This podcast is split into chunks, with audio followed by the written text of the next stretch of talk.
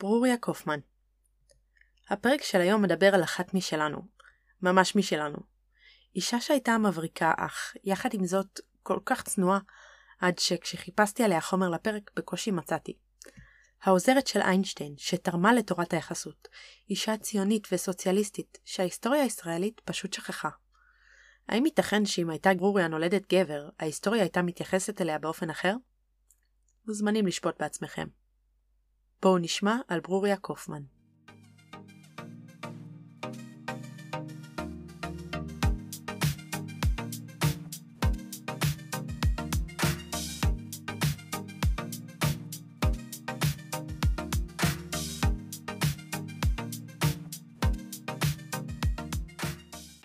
ברוריה נולדה ב-1918 בניו יורק. אבא שלה, יהודה אבן שמואל קופמן, היה חוקר חשוב במדעי היהדות, וכינו אותו שר התרבות של המדינה שבדרך. הוא היה ידוע בזכות התרגום שלו לספר הכוזרי ופירושו למורה נבוכים של הרמב"ם. הוא היה יליד אוקראינה, ובעקבות עבודתו כחוקר, היגר עם משפחתו לארצות הברית, שם שימש כחוקר באוניברסיטת רופסי, וראש בית המדרש למורים בניו יורק. בעקבות הזמנת חיים נחמן ביאליק, ידיד המשפחה, עלתה המשפחה לארץ ישראל כשברוריה הייתה בת שמונה. בתור נערה אהבה ברוריה מדעים, בעיקר מתמטיקה, ולנגן על פסנתר. הפסנתר ילווה את ברוריה לאורך כל התחנות השונות בחייה. ברוריה למדה מתמטיקה באוניברסיטה העברית בירושלים, וסיימה ב-1938. היא המשיכה ללימודים מתקדמים באוניברסיטת קולומביה, שם פגשה את בעלה, הבלשן זליג האריס. ב-1947, לאחר סיום הדוקטורט שלה, נסעה להשתלם באוניברסיטת פרינסטון. אני אומרת את זה בקלילות, אבל בואו נבהיר שזאת לא הייתה תקופה שבה מקובל היה שנשים יהיו דוקטוריות למתמטיקה. בפרינסטון, ברוריה עבדה עם לארס אוסנגר, מדען נורבגי-אמריקאי, שחקר תופעות טרמודינמיות. טרמודינמיקה הוא מדע העוסק בחקר האנרגיה, בפרט במערכות המורכבות מהרבה חלקיקים קטנים, שיש להם תכונות קולקטיביות, כמו למשל טמפרטורה, נפח ועוד. אולי שמעתם על שלושת חוקי הטרמודינמיקה. החוק הראשון, שאומר שהשינוי באנרגיה של המערכת שווה לעבודה שהיא מבצעת ועוד החום שנפלט ממנה. החוק השני והמפורסם שאומר שהאנטרופיה, היא הסדר של היקום, תמיד גדלה. והחוק השלישי שאומר שבטמפרטורת האפס המוחלט, הטמפרטורה הנמוכה ביותר האפשרית, המערכת תמיד תימצא במצב של סדר מוחלט, או מינימום אי סדר. אמרנו שלושה חוקי טרמודינמיקה, אז אונסגר ניסח את החוק הרביעי, שאומר שבמערכת טרמודינמית, כוחות שפועלים על המערכת וזרימה של נוזלים או חום מהמערכת הם שקולים. לא ניכנס למה זה אומר, אבל אונסגר קיבל על זה פרס נובל בכימיה בשנת 1968. בעבודתם המשותפת, ברוריה ואונסגר חיפשו מודלים פשוטים יותר למודל אייזינג. מודל אייזינג הוא מודל שאפשר ליישם אותו על כל מערכת שניתן לחשוב עליה כאוסף של יחידות קטנות שמתקשרות אחת עם השנייה. לדוגמה, חומר מוצק בו יש אטומים שמבצעים אינטראקציה אחד עם השני, נוירונים במוח ואפילו קרחונים. המודל הזה עוזר לנו לחקור מצבים של מעבר פאזה. מה זה מעבר פאזה? בואו נחשוב על מים וקרח. התכונות של שניהם שונות מאוד. אחד נוזלי יכול לקבל צורות שונות בהתאם לכלי בו הוא נמצא, השני מוצק ובעל צורה קבועה, לא משנה איך נשים אותו. אבל אם נעשה זום אין לרמות הכי הכי פנימיות, ונסתכל על המולקולות המרכיבות את שני החומרים, נראה שבעצם הם אותו חומר, אוסף של מולקולות של חמצן דו-ממני, מים, H2O. מעבר פאזה הוא התהליך בו אוסף של מולקולות H2O בסידור מסוים, נגיד הבלגן המאפיין את המים הנוזליים, משנה את הסידור ומקבל תכונות אחרות, כמו למשל הסידור המחזורי הנוקשה המאפיין את הקרח. מעבר הפאזה הזה בדרך כלל קורה תחת שינוי של מאפייני סביבה מסוימים, כמו טמפרטורה או לחץ. אנחנו מכירים ויודעים שמעבר הפאזה מהמים הנוזליים לקרח לא מתרחש סתם ככה בטמפרטורת החדר, אלא אנחנו צריכים לשים את הנוזלים במקפיא על מנת שיתרחש המעבר. מעברי פאזה הם תופעות מאוד מעניינות עבור פיזיקאים, מכיוון שמדובר בתופעה בה יש איזושהי התנהגות בלתי צפויה, שלא יכולה להיות מתוארת בצורה מדויקת בעזרת משוואות נחמדות ויפות כמו שפיזיקאים אוהבים. בנוסף, יש הרבה מעברי פאזה בכל מיני מערכות שנראות לנו מאוד שונות, שבעצם מתנהגים די אותו דבר. לדוגמה, מעבר הפאזה בין מים וקרח דומה למעבר הפאזה בין חומר מגנטי וחומר שאינו מגנטי. נדבר על זה בהמשך. בואו נחזור למודל אייזינג. מודל אייזינג הוא המודל הפשוט ביותר שדרכו אפשר להבין את תופעת המגנטיות בטבע. בעצם כשמדענים רואים איזושהי תופעה בטבע, הם יכולים להציע מודל מיקרוסקופי שיסביר את התופעה. מודל טוב הוא מודל שהתוצאות שהוא מנבא מתאימות לתוצאות שמדדנו במעבדה. מודל מצוין הוא מודל שנותן גם תחזית חדשה, שהמדע עוד לא מכיר, וניתן לאשש בניסוי. מודל אייזינג הוא מודל פשוט, שמתאר תופעה של מעבר פאזה מחומר מגנטי לחומר לא מגנטי. המגנטים הפשוטים, אלו שיש לנו על המקרר, מסתבר שכשמחממים אותם, הם מאבדים את התכונה המגנטית שלהם. אתם יכולים לנסות את זאת בעצמכם. התופעה הזאת היא סוג של מעבר פאזה. לפי המודל, החומר המוצק מסודר בסריג, שזה מבנה מחזורי. לכל אטום בסריג יש תכונה מסוימת שנקראת ספין, שיכול להצביע למעלה או למטה. על כל אטום כזה ניתן לחשוב כמגנט קטן. אם כל המגנטים האלו מכוונים לאותו כיוון, נקבל מגנט גדול שמצביע לאותו הכיוון.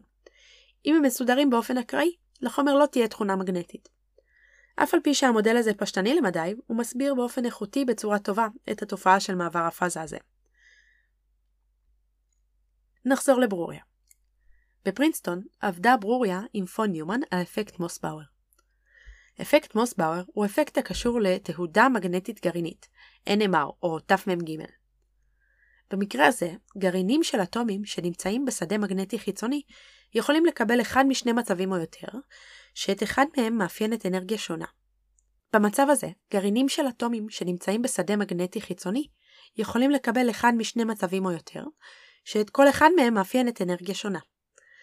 ההפרש בין האנרגיות של המצבים האלו יכול להימדד, ולהגיד לנו רבות על האופי של החומר.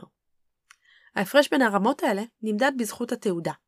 כאשר החומר חוזר לרמת האנרגיה הנמוכה, נפלט פוטון, שגורם לאטום אחר להיות מעורר לרמת אנרגיה גבוהה, וכן הלאה. את התעודה המגנטית הצליח מוסבאואר לראות רק בחומרים מוצקים, אך לא בחומרים גזיים. הוא העלה סברה שזה קורה בגלל הרטע שקיים, כאשר אטום בולע פוטון. אפשר במובן מסוים לחשוב על זה כהתנגשות קטנה, שבגללה האטום עף קצת אחורה.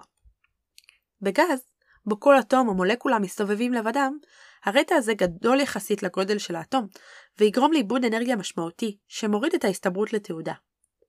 במוצקים, האטומים, כמו שהזכרנו, קשורים בסריג מחזורי, והמסה של הסריג גדולה בהרבה מהמסה של אטום בודד, כך שהרטע של כל הסריג קטן. תחשבו על משהו מאוד מאוד מאוד גדול, שמקבל מכה קטנה. לכן יש פחות עיבוד אנרגיה, והתעודה יכולה להתרחש. מוסבאואר קיבל נובל לפיזיקה על הגילוי הזה בשנת 1961. ב-1950 התמנתה ברוריה לאזור, לעוזרת של אלברט איינשטיין, אבי תורת היחסות.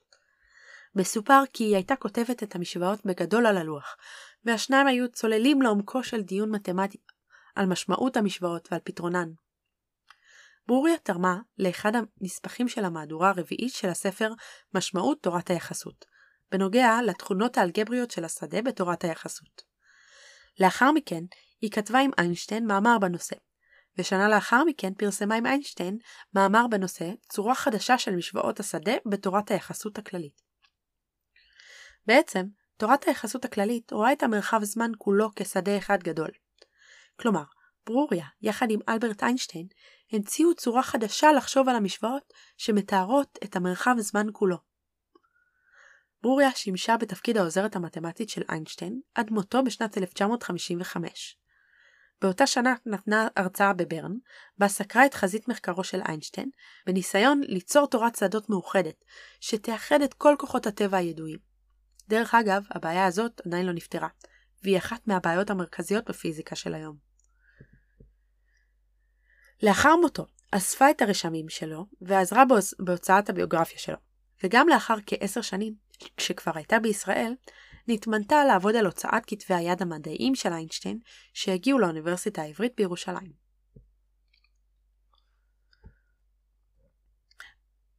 בהיותה באוניברסיטת קולומביה, כתבה בדצמבר 1948 ביחד עם איינשטיין, חנה ארנדט ואישים בולטים אחרים, מכתב מחאה לניו יורק טיימס נגד ביקורו של מנחם בגין בארצות הברית. הם טענו נגד תנועת החירות, אותה הנהיג בגין, והגדירו אותה כפשיסטית. למרות זאת, הזוג האריס הגיעו לארץ כציונים נלהבים.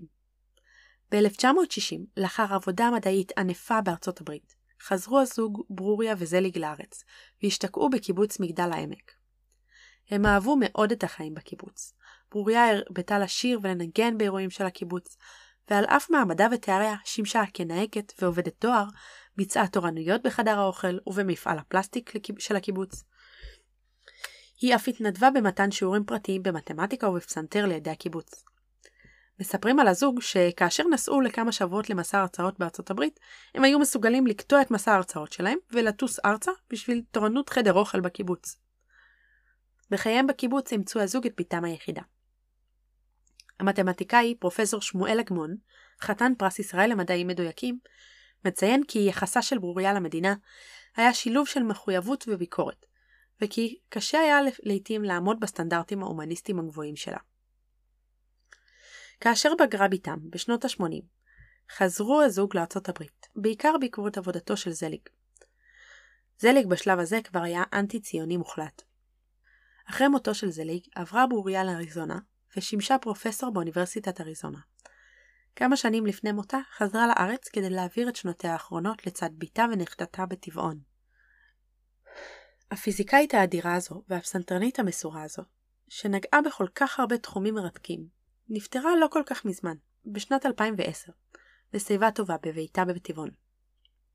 כשנשאלה על ערש דווי, מה יגיד לאלוהים כשתגיע לגן עדן, אמרה שהיא יודעת מה תגיד לו. איפה יושב באך?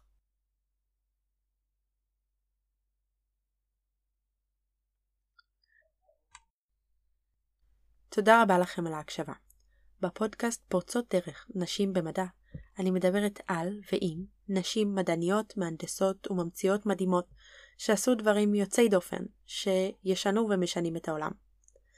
אם אהבתן את הפרק, אתם מוזמנות לשמוע את הפרק הראשון ראשון, שעוסק במתמטיקאית אמי נטר, שאומנם הייתה מתמטיקאית, אך תרומתה העיקרית הייתה לפיזיקה. אם אהבתם את הפרק, אתם מוזמנים לשתף אותו עם חברים שלכם, לדרג אותי בחמישה כוכבים באפל פודקאסט ובספוטיפיי, ולשקול לתמוך בי בעמוד הפטריון שלי. תודה רבה. יעל